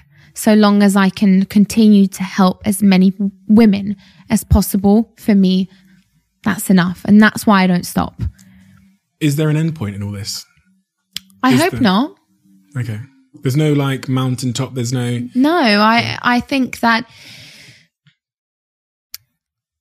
you know you're you're told in life that you need to go to school, you need to go to university, you need to achieve this, right? So then you achieve this, and you are not satisfied. So you need to achieve this, and then this, and then this. I don't have goals for financial status, for awards, for anything like that. I had maybe two goals and I've achieved one of them, which I won't share because it's actually very top secret, but you'll see it next year. Okay. Um, but if you have these um, tangible goals, I'm thinking now what it is. I'm like, you finally married an Albanian man. I'm like, what, what's going Oh on? yes, Daddy, I did. no, no, no, I didn't. I didn't. No, I'm not married. no, that's actually very depressing. Thank you. Um, but no, it's like it, you, you, you. Goals are like you. You know when you wrote in your diary, "I want a Range Rover." Mm-hmm. Right, you got a Range Rover. What then?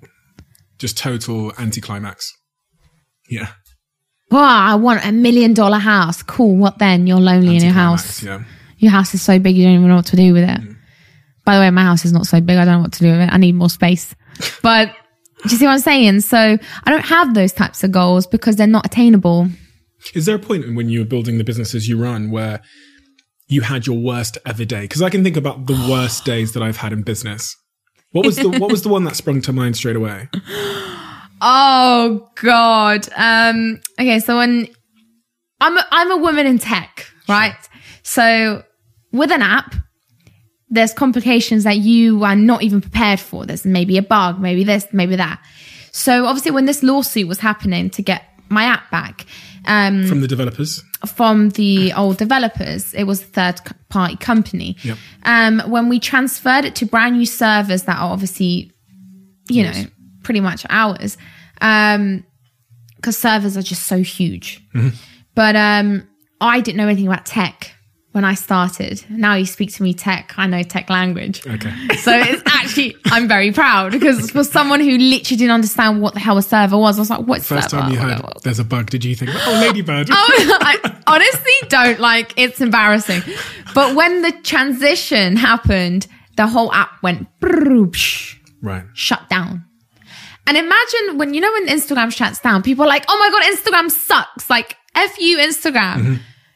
Okay, but this is my company now, so when it shuts down, it's like I can't, I can't, I can't pay for my employees. I can't pay for my office. I can't do this. I can't do that. When it shut down, my whole face shut down with it. I was like, "Shit, what do I do now?" This is it. We lost 10,000 subscribers in one day. Fuck. You times 10,000 by 13.99. Yeah, it's a lot of fucking money. It's a lot of money in one day. day gone. Gone. That was probably the wor- one of the worst days. And I just sat back and I looked at Jack and I just said to him, what the fuck do we do now? Jack being Jack, he was like, don't worry. We'll gain them back on. Don't worry. Why are you stressing? This is what happens. What do you mean? Why are we stressing? Idiot. what do you mean? He's like, chill out. But um, yeah, that was probably the worst day. And I just remember I, I lost so much weight. Right. I lost, I would say I was 56 kilograms. I went down to 49 in like, 56 kilograms. yeah. I So went down weigh to 49. 97 kilograms. Yeah, but I went down to 49. Bloody so can hell. you imagine? In what space of time? um three weeks to four weeks i couldn't keep anything on i wasn't eating i wasn't sleeping i lost everything then me and jack parted so and i was still producing videos still producing content still How long was the app down for? it was down for three days. Three days and i was still producing content going on instagram. Don't worry guys like we'll still get out there. I wasn't eating wasn't sleeping wasn't doing anything. I'd just broken up the person i was going to marry. I was in a house with my dog the house that i built with the man i was supposed to be with. I didn't know what the hell i was doing anymore. At that point i thought i thought i should give up not gonna lie. Really? but yeah i was like this is it now. No no i'm giving up. I've got my law degree. I'm gonna go back to doing that. This is just too much stress. And then i didn't. I just kept going. Just kept going. Something inside me was like you just have to keep going. Please don't give up. Please don't give up Krissy. You talked about um, your own battles with mental health um, over the years. I think I think I read that you you said you'd suffered with depression at, at various stages? Yeah. Early on. Can you tell me about that? yeah huge. Like i mean a lot of people see a very picture perfect image on instagram which i'm to blame. Just like everybody else you want to you want to showcase the best bits of you. Nothing wrong with that. You keep doing you. If that works you keep doing you. But i have been s- in such dark places that i couldn't i couldn't picture wanting anyone to to feel what I felt at those places. Even someone I resent, not that I resent anyone, but I wouldn't even want that for them. These dark places suck you in so much that you honestly start to contemplate whether you just want to stop feeling that feeling, period. Like just be done with it. And I'll never forget, I was laying in bed one day and I was so depressed, so depressed that I just thought to myself, it'd be so much easier if I wasn't here. It's so much easier. Just quit, just leave. And I cried myself to sleep and I woke up the next morning and it almost felt like in my dream I'd made it happen, if you know what I'm trying to say without saying it. And I just thought, I need to stop because I cannot go on like this. And I think when I try and explain to people that I've, I know those dark places, I've been in those dark places, they don't believe me because they see me for the person I am today. They don't see the person that fought so hard to be where I am today, mentally. Not even about the success, the businesses, mentally. That's the most important thing up here. This is the most important thing. You can have all the money in the world, all the businesses in the world. You can have 300 employees, multiple companies. Who gives a fuck about that if you up here are so not okay? So yeah, I've been through dark places, but I've also picked myself up multiple times and I've had to brush my shoulders off and get shit done. And that's why I keep saying to every single person out there, you have to do this for you. Do this for you. This is the, the biggest and most important thing I can say to you. And now that you have, you know, you've built this empire, this little fitness empire, which is rapidly growing, do you ever find yourself in those dark places even today? Yeah. Not as bad. Um, but I find myself, um, I find myself wondering if I'll ever have like a somewhat normal life. So like what we discussed, will I ever find someone again? Will I be in love? Will I get married? Will I have children? Like, I want children. I want to be married. I believe in those things. I want those things. But sometimes I wonder if those things are going to happen for me. And I do wonder, I just maybe need to stop overcomplicating things in my mind, but I can't switch off. And maybe the only way I know to switch off is just to quit. Do You see what I'm saying? Mm-hmm. It's a vicious circle. But then if I quit, I'll be so angry at myself for quitting. Mm. So it's like ongoing. It's constant. It doesn't stop. So, um, and do you think yeah. part of the, that fear comes from the fact that you believe the way you are now and how you live and work now and how obsessive you are now is probably not like conducive or, um, is probably not going to allow that other all those other things you want to, yeah. to come true right so like you think well something's going to have to give at some point is that I, I do i'm not going to lie I, I i literally think like that i'm not going to lie like so when when Tone and Sculpt was built, um, we, I didn't, I honestly didn't realize it would grow the speed it did with little to absolutely no marketing expenditure. So everything's been hyper organic. In the space of 12 months, we now have a team of 22 people when it was just me and Jack 12 months ago. 22 people, an office in, in, in London. We know what the rent is like in London. It's off the chain. Um, 120% growth, you know, month by month. It's rapid growth. We've just launched a brand new trainer um, who is like insane. And um, I keep saying to myself, okay, when I get to this point, I can I can relax. And I say that to Sarah all the time. And I keep saying, I keep mentioning Sarah, but but because she is the one person that knows me probably better than my own blood, because she's with me everywhere I go, and she is the person I speak to about a lot of things. So I always say to her, okay, when I get to this point with tone and sculpt, oh, I can breathe. Mm. And bless her, she's like, yeah, yeah. But she knows in, in her head, I want more and I want more. But it's not that I want more. It's that I believe we can do more and I believe we can do more and, and strive for more. So when does it end? When does it end? It doesn't end.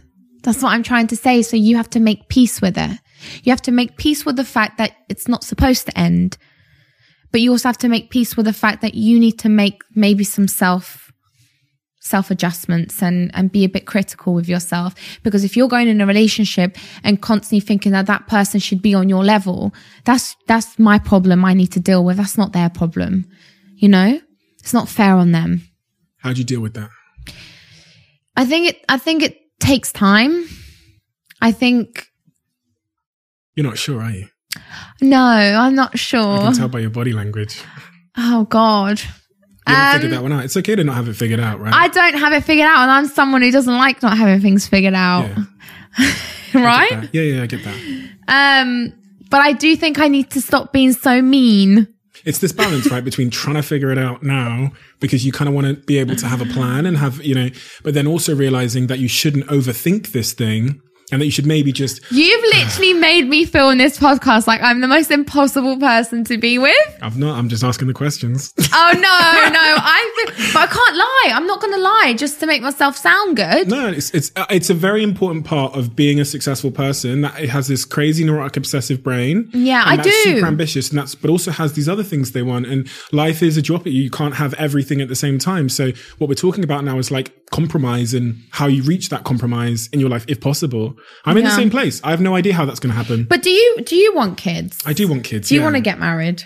Um, I'm not so concerned about the concept of marriage, but I want to have a long term partner because I want to have kids. And so I'm willing to commit long term. If it's a marriage, if it's signing some other piece of paper, if there's no paper, I like don't really care too much about the whole marriage thing. If, if it matters so much to, to, to the partner, I'll do it. But I don't, I was saying on the last podcast, No, I see what you mean. I don't have a great case for why the law or, or a religion should be involved in love. I don't think it has a great track record with love. Yeah. So I'm like, I think that's an idea which we all as a society need to just reconsider. Yeah, I see what you mean. Like, I'm going to, my closing statement on this point is we are all so different. You are different from me, only a little bit. But then, like, you're different from your assistant, and I'm different from mine, and my friends from school. Sure. So, logically, you would think the answer to how we form our romantic connections would also be unique and different.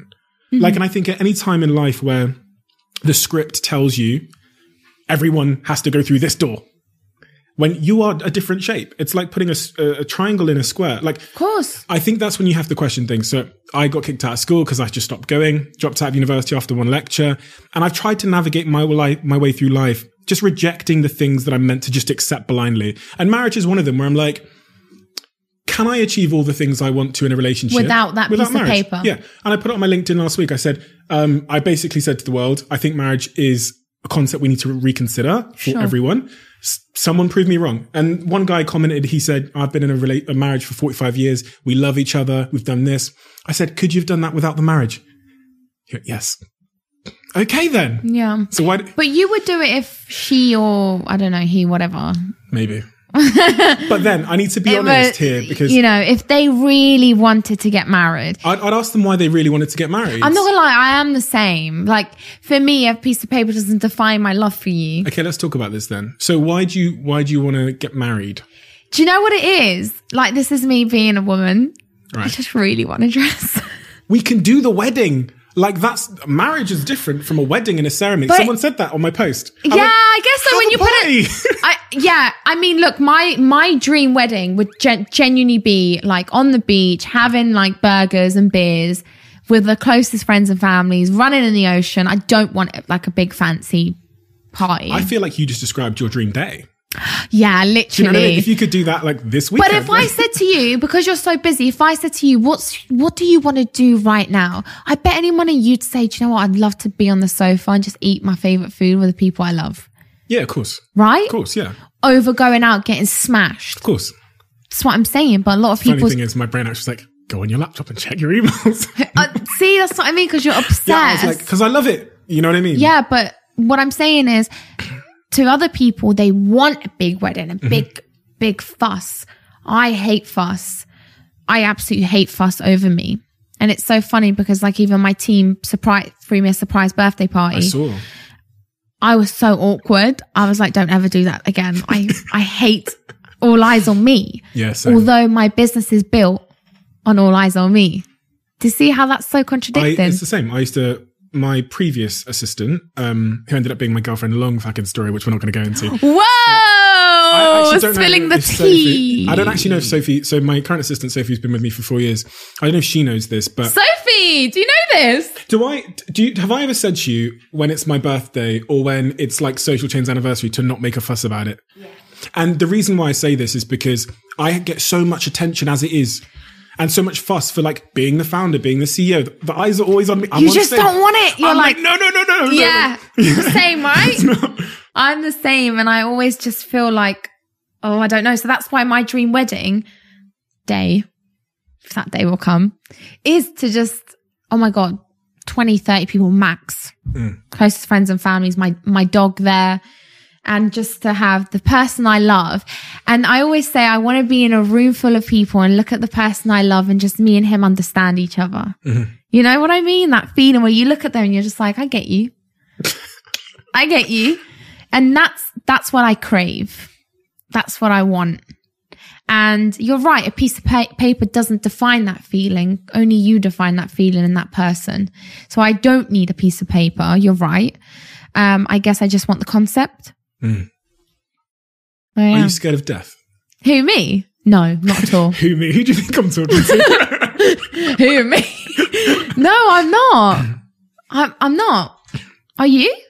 no, I'm not. No, I'm not. Like, um, I'm scared of not living. yes, I'm scared of like, I really want to do things. I want to explore. I want to do things. I want to, you know, my, my dream vacation hmm. would be to not have my phone there. I don't care about a selfie. I don't care about this. I just want to be present in the moment. And if I if I told you that you were going to die a, a week from now, what would you regret? Oh, what would, so much. What would you regret? So much. Tell me. Not living, just working. There you go. not living. Like as much as I love doing what I what I do, I'm not going to lie. I, I I've built what I've built, telling people to look after themselves, and I forget to look after myself. And that's why when I do train and when I exercise, it's the only time I do feel like I'm doing something really special for myself. And I've like I do a lot of skipping, You're right? amazing at skipping, by the Oh, fucking thank way. you. I watched you the other day. I was like, oh my god. Did you? Like I thought I was a good skipper. No, and then I saw you like dancing while skipping, and then I was like, oh, she's fat. Of course, she's doing like a double crossover, and I, I just had to. I started to feel really inadequate and insecure as a man. It was it's like fine. So I just had It to. happens all the time. Instagram. I'm joking. I'm joking. But you know why I skip? Why is that? Uh, you have to be fucking present. Because if you're not present, you get whipped. right?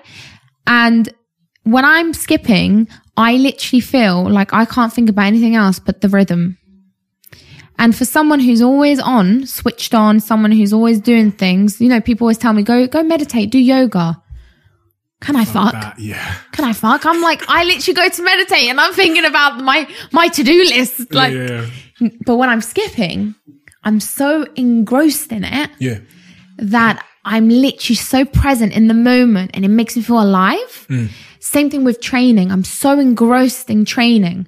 And that's why so many women, when I say to them, just train, you're a mum. You got to think about your children. You're, you're a student. You got to think about your studies. You're trying to, trying to make money because you don't know when you're going to pay your, your rent. Just train. It's the one moment that you can ignore the entire world and do something for yourself. So I really want to loop back round to this point about if you were to die next week. Oh, you were trying to avoid it, huh? Yeah. I was because you know the answer. Yeah, but I want to hear the answer because I'm asking this. I would feel the same way, right? It made me feel awkward. My palms makes- are sweaty. it makes you feel a little bit uncomfortable, right? It does because I love my job so much. Like I love what I do. It it I thrive off it. But on the flip side, I do wish I was su- I was stop being such an annoying little bitch and just take some time off for myself, you know? Like stop being so annoying to yourself, Krissy. Just take some time off. It's okay. It's okay to go do things you love doing. Like traveling. Obviously right now it's pandemic, but you know what I'm trying to say. Like travel, like maybe take a week off and just breathe. Um, but I, I can't. I can't. I don't know what's wrong with me. I just can't. Are you the same? I'm the same. Is there something again? I'm just exploring this. Is there something strange about that where you feel like you know you're saying you're saying I can't? It's like you don't have a choice. But at the same time, you're telling me that if you were to die next week, you would regret not living. Yeah. Oh my God. This is such a heavy loaded question. Um, I feel like, I feel like this is the therapy session I needed. But it's, it's so true what you've just said. You've literally just, you've shut me up. You've shut me up because I can't. You're like, thank fuck. thank fuck I've shut her up. But it's true. Like, I can't stop working because something keeps telling me I can't stop right now. Not yet. But on the flip side, if I was to die next week, I'd regret not taking some time off for myself to do the things that I love doing. I love going to museums. No one knows that. I lo- I literally love looking at things. But you think that's a waste of time I do right now. right now, yeah. And time is every entrepreneur's hmm. biggest asset. Time is everything. How could it possibly be a waste of time if it's the thing you would regret? The the th- the reason why I think this death question is so revealing is they they do all of these. There's a a, lady called Bronnie Ware who was um, she worked with um, I think it's called palliative patients, which are people that are about to die. They've gone home to die, and she asked them the question, "What are your biggest regrets?" And she wrote it down. And she was doing this for years, and she wrote a blog about it. And there's a certain sort of retrospective clarity you'll get in that moment when there is nothing going forward for your life about Yeah. how you should have made your decisions. In that moment, you can imagine only the things that matter. Mm-hmm. No, People, what that girl said about your hair, none of this shit will fucking matter. The playground shit, none of it will matter. You'll just be left with the things that truly mattered. And so putting yourself in that mindset, I call it like deathbed thinking, allows you to look at how you're living your life now and see if it's in accordance with the things that will mm. matter in that like final moment. And so I asked this question because I think the same about me. I'm like, if you told me today I had four days left to live, I'd be like, why didn't I have a better relationship with my family? Yeah. Why didn't I go see my niece? I don't have a relationship with my brother, well, yeah. you know? Mm. I have a shit relationship with my, with my mum in particular. Yeah. I don't see my niece and my, my two nieces enough, but I've probably seen them, I don't know, three or four times. She's maybe three years old. She's only two hours away. And so I think these things about myself and I think, okay, so, but what are you sacrificing? But have you made a change? Because no one's I ever tried asked me to. that. See, the question is now, you've asked yourself that, I think it'll always be there, but but it won't be. but no one's ever asked me that. So now you've got me thinking, oh shit, I need to get Sarah to put me on holiday because fuck me, I need to live my life. But it's like, in all honesty, I'll probably leave today and keep doing what I'm doing day in, day out. Until at some point, you'll learn this lesson the hard way. Facts. And, you know, um, recently, one of the most important people of my life passed away. The woman that gave me a home, you know, um, you know, Yeah, you know, but you know, my best, my best friend Holly, who is literally my sister, her mum gave me a home when I was homeless. And, you know, she didn't once mention the months she left, let me live there, the food I ate, the hot water I used, not once ever brought it up. And I saw her on her dying bed, right? And I held her hand and I just kept thinking to myself, nothing matters at this point. And do you know what Holly said to me? She goes, I would have called you sooner, but I was scared you were doing something. Hmm. And at that point, I, I, it hit me like I looked down, I went, never say that again. You call me when you need me. I'm always there for you. But it's the fact that we've, the people around us know how busy we are that they sometimes feel like, oh, maybe I just shouldn't. Hmm. The most important people, even my mum doesn't now. She goes, I didn't call you, babe. It's okay. I know how busy you are. And I say to her, no, you call me when you want me and you need me. And it's not that you've told people not to call you, right? Hmm. It's that they think that you're just so busy that it will be a disruption. Hmm. Because you've made them feel that way. Yeah. Yeah. I'm to blame 100%. And, you know, you have to take a step back and you have to realize what matters in life. And that for me, that moment there, I just realized to myself and I, I messaged every single person I loved the most. And I said, I don't care how busy I am, I'm always here for you. Always. So that's a real personal moment for your best friend. And I'm, I imagine you said earlier that you don't have many friends. Um, I have acquaintances, but like m- close. Friends, you know, like friends. No, I don't think I don't think a lot of people do though. If you really like Yeah, ask I don't have many friends. Yeah, like I have people that are there, like acquaintances, and I have people that I would genuinely die for. Those are my friends, you know? And I can count them on my hand. Holly Oth- is one of them. Other people have more friends. Is that a fair statement? Typically. yeah, sure, but I don't really care if you have more friends than me, to be honest. I'm happy with the people I have. Mm-hmm. Because you have more friends with me doesn't make you more superior or makes you a better person because you have more people mm. around you. It's just, you know, I'm only 26. I don't know how many friends I'm going to have at 62. Hmm. So I have friends. Do you see what I'm saying? Probably less. Maybe, Yeah, according to the data, you'd maybe. less. Yeah. But at the same time, I couldn't have asked for better friends that I have now. And the friends I have now would protect me and look after me, and they know I would do anything for them. That's what matters. Not having a hundred friends. I want one good friend, not a hundred random friends. So I, I asked that question because I think I've definitely struggled to make and to hold on to friendships because of the way I've been over the last decade. In the same way, relation like normal relationships, I found that I don't invest enough in my friendships as much as I probably should. Okay, I'm going to be completely honest. Um, people come and go, right? People come and go. And it's so bizarre because I know it sounds crazy, but I've pretty much built a virtual community, right? Hmm. And I feel like that's my team. Even though I may have not met these women physically, I feel like they get me more than the people in my own life. Is that weird? Do you think that's weird? You think it's a bit weird, don't you? Be honest. I don't know if it's Like I speak it's to unusual. people. It's it's a, a very curious thing you've you've just said. Yeah. like you should i don't know if you've ever seen or maybe not but when i go on- on a live workout and i work out with with with hundreds and thousands of women i don't see them they see me but i feel the energy i i can't explain it to you i i sound crazy right now and people probably think i'm an absolute crazy psycho weirdo but let them think what they want when i'm like reading a DM, right? Or when I'm going live for a workout, or when I add a new workout on, and when I repost people, because you, you see, I repost a lot of people, right? Yeah, yeah, Um, and half the time I don't even tag Tone and Sculpt. I just repost the woman with a sweaty selfie or whatever. And that to me, I almost feel like that's enough friends. Like I have friends for life. This is my familia, my unit, my team, my tribe.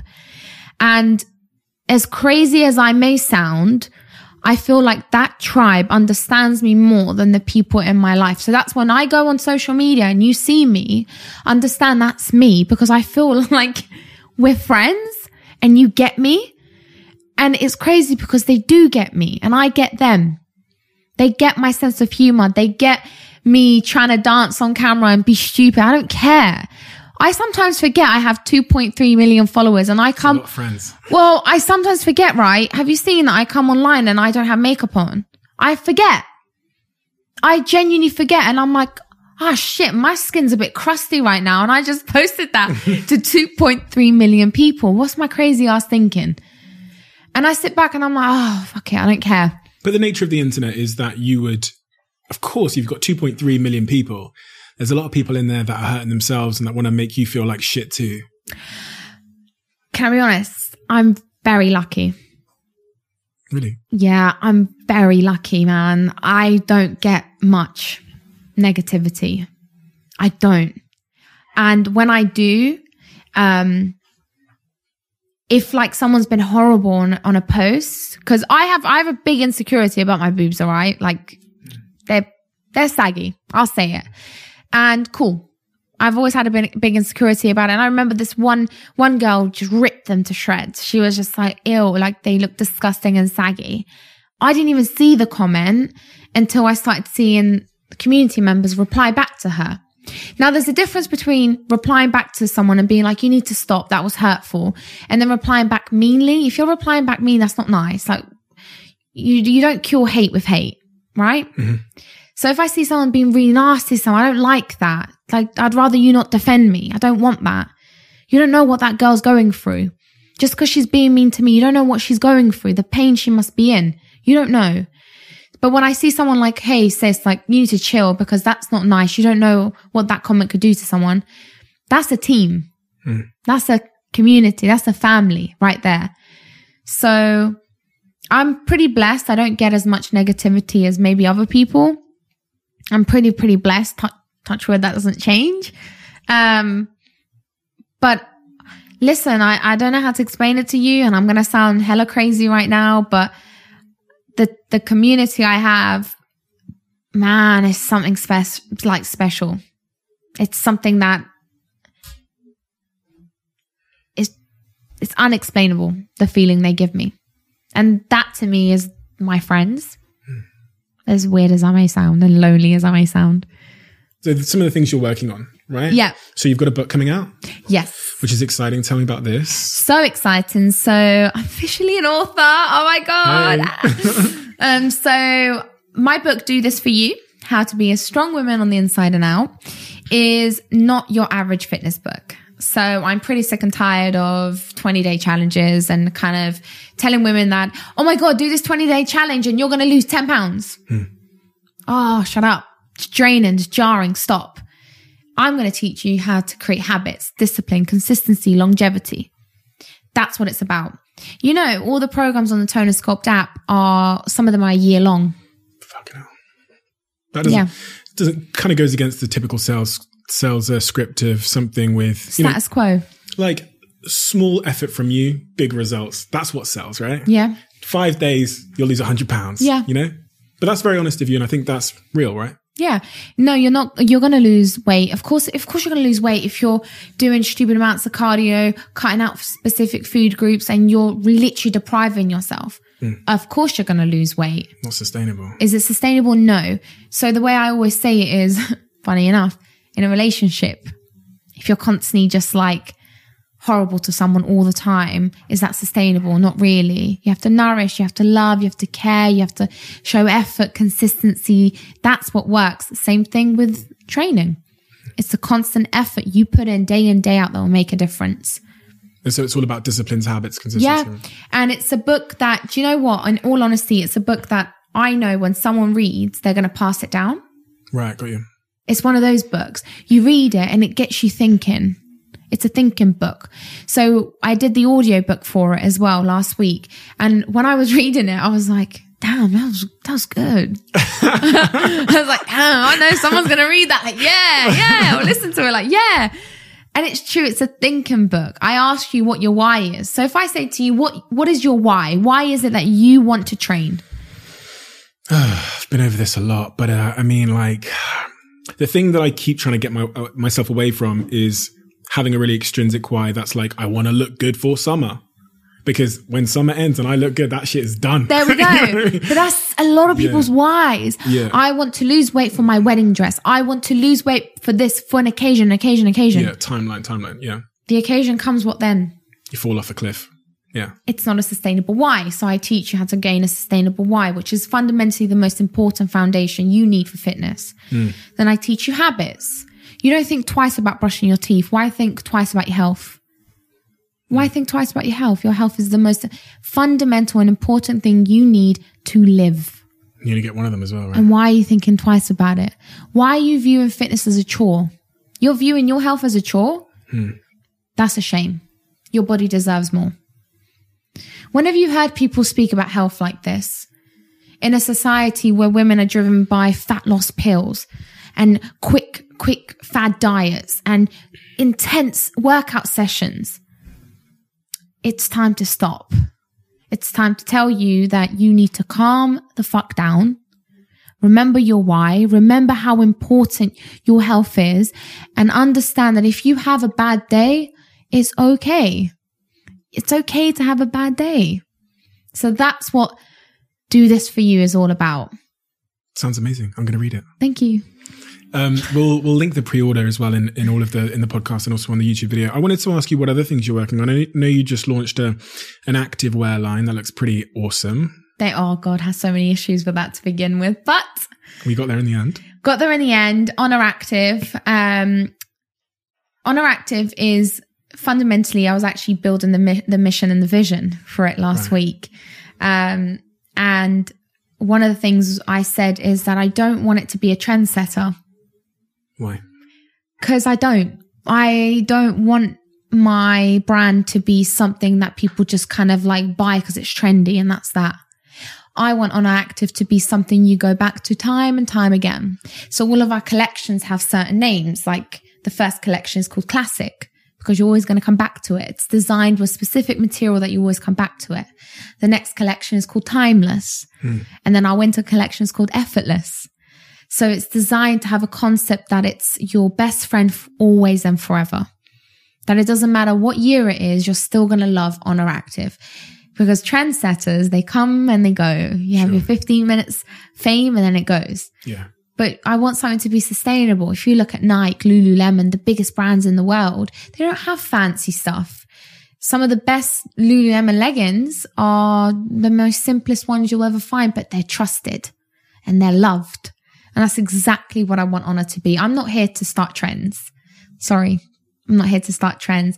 I'm here to ensure that you pick up your leggings and you trust this product. That's my goal for Oner Active. On to the next business. No, Tone and Sculpt is Tone and Sculpt is still like obviously my number one baby and an Oner Active, of course. But what we done with Tone and Sculpt, um, we launched a brand new athlete, Danielle Wilson. I don't know if you saw. I, I clicked on her profile. She followed me. I was quite. Uh, She loves you. Oh, Oh, my gosh, she's gonna be so excited. Really? Yeah, she's like, oh my god. she always reposts you, and I was like, really? yeah, he's all right. I'm joking. She's like, oh my god, I love him. I'm like, yeah, he's all right. I'm joking, but now she is very special. Um, because I approached her, and the reason why I want to talk talk about her briefly in this in this podcast is because I think it's very important. She's a 200 pound African American woman, five foot 11. Not your average fitness guru, right? So why would Tone and Sculpt want her? If she's not your average fitness guru, why would you want someone who women are scared to think that's what fitness looks like? Let me tell you why. Because fitness for such a long time is not about the way it looks, it's about the way it makes you feel. She trains because it makes her feel alive. She's an athlete. yeah. She trains athletes. She is an athlete. I saw her She's built like an athlete. Yeah. That's what I wanted for my brand. So when I approached her a year and a half ago, I slid into her DMs and I was like, I am every day inspired by you.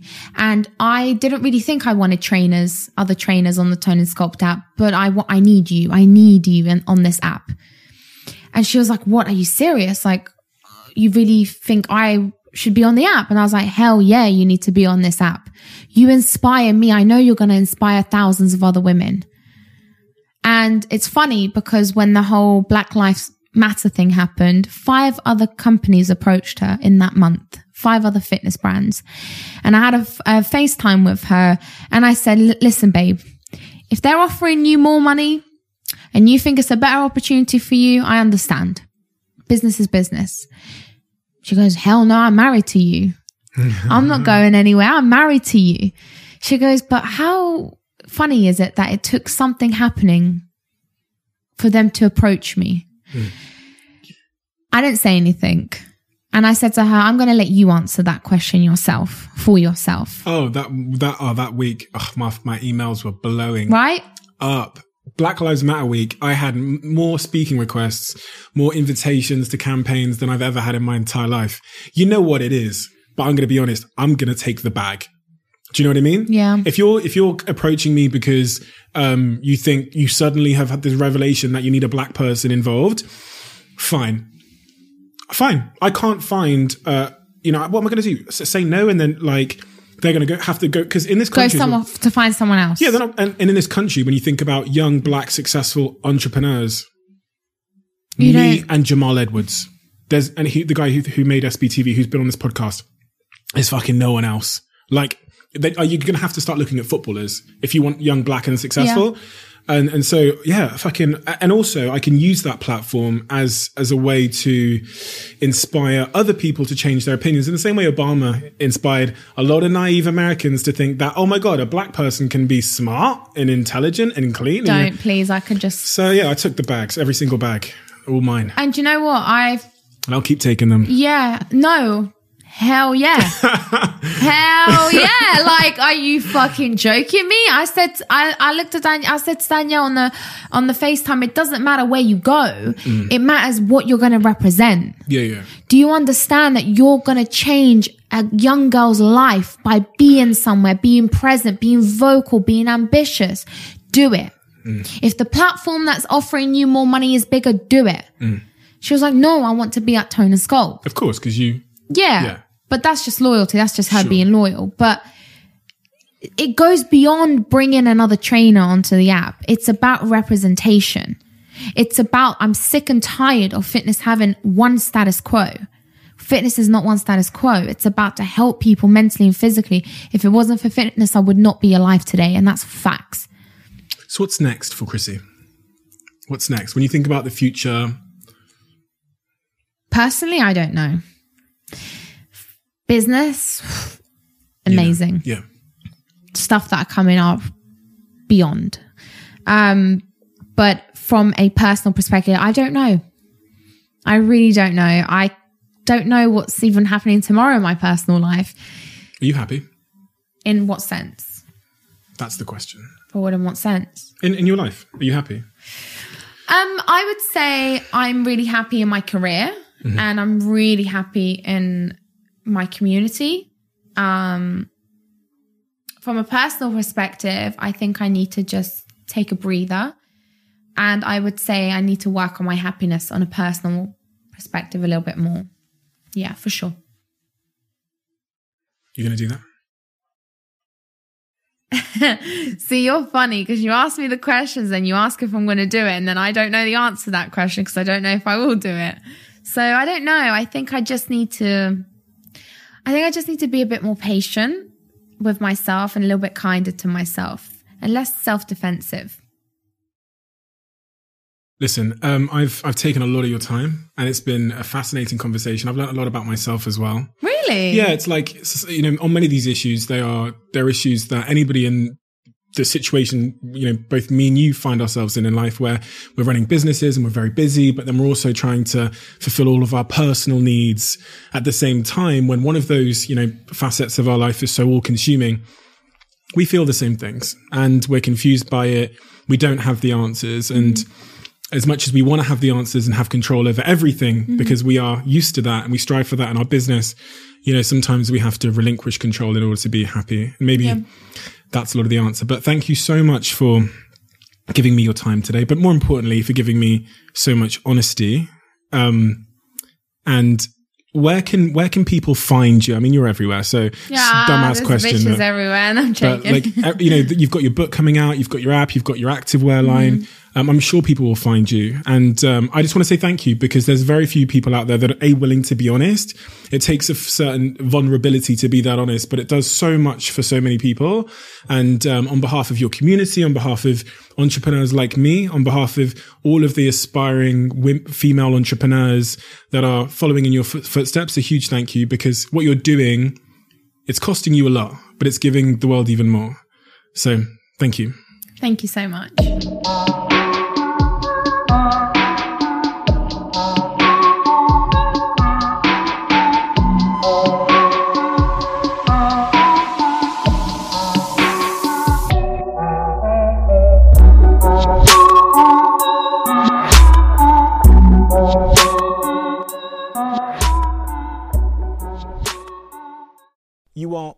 Always one decision away from taking your business to the next level. And a decision that's helped me to transform my business is moving over to NetSuite, who I'm excited to say are a sponsor of this podcast. If you don't know already, NetSuite is the number one cloud financial system bringing accounting, financial management, inventory, HR into one platform and one source of truth. It's reduced IT costs because it lives in the cloud, so you can access it from anywhere. And the cost of managing and running multiple systems because it's in one unified business management suite. My team and I don't have to worry about tasks being manual and clunky. And it means that I can be more efficient and to focus on more important things like bringing you the best episodes and guests on this show. So I become one of the 37,000 companies that have already made the move over to NetSuite. NetSuite has extended its one of a kind flexible financing program for a few more weeks. So head to netsuite.com slash Bartlett for a free product tour. Back to the episode.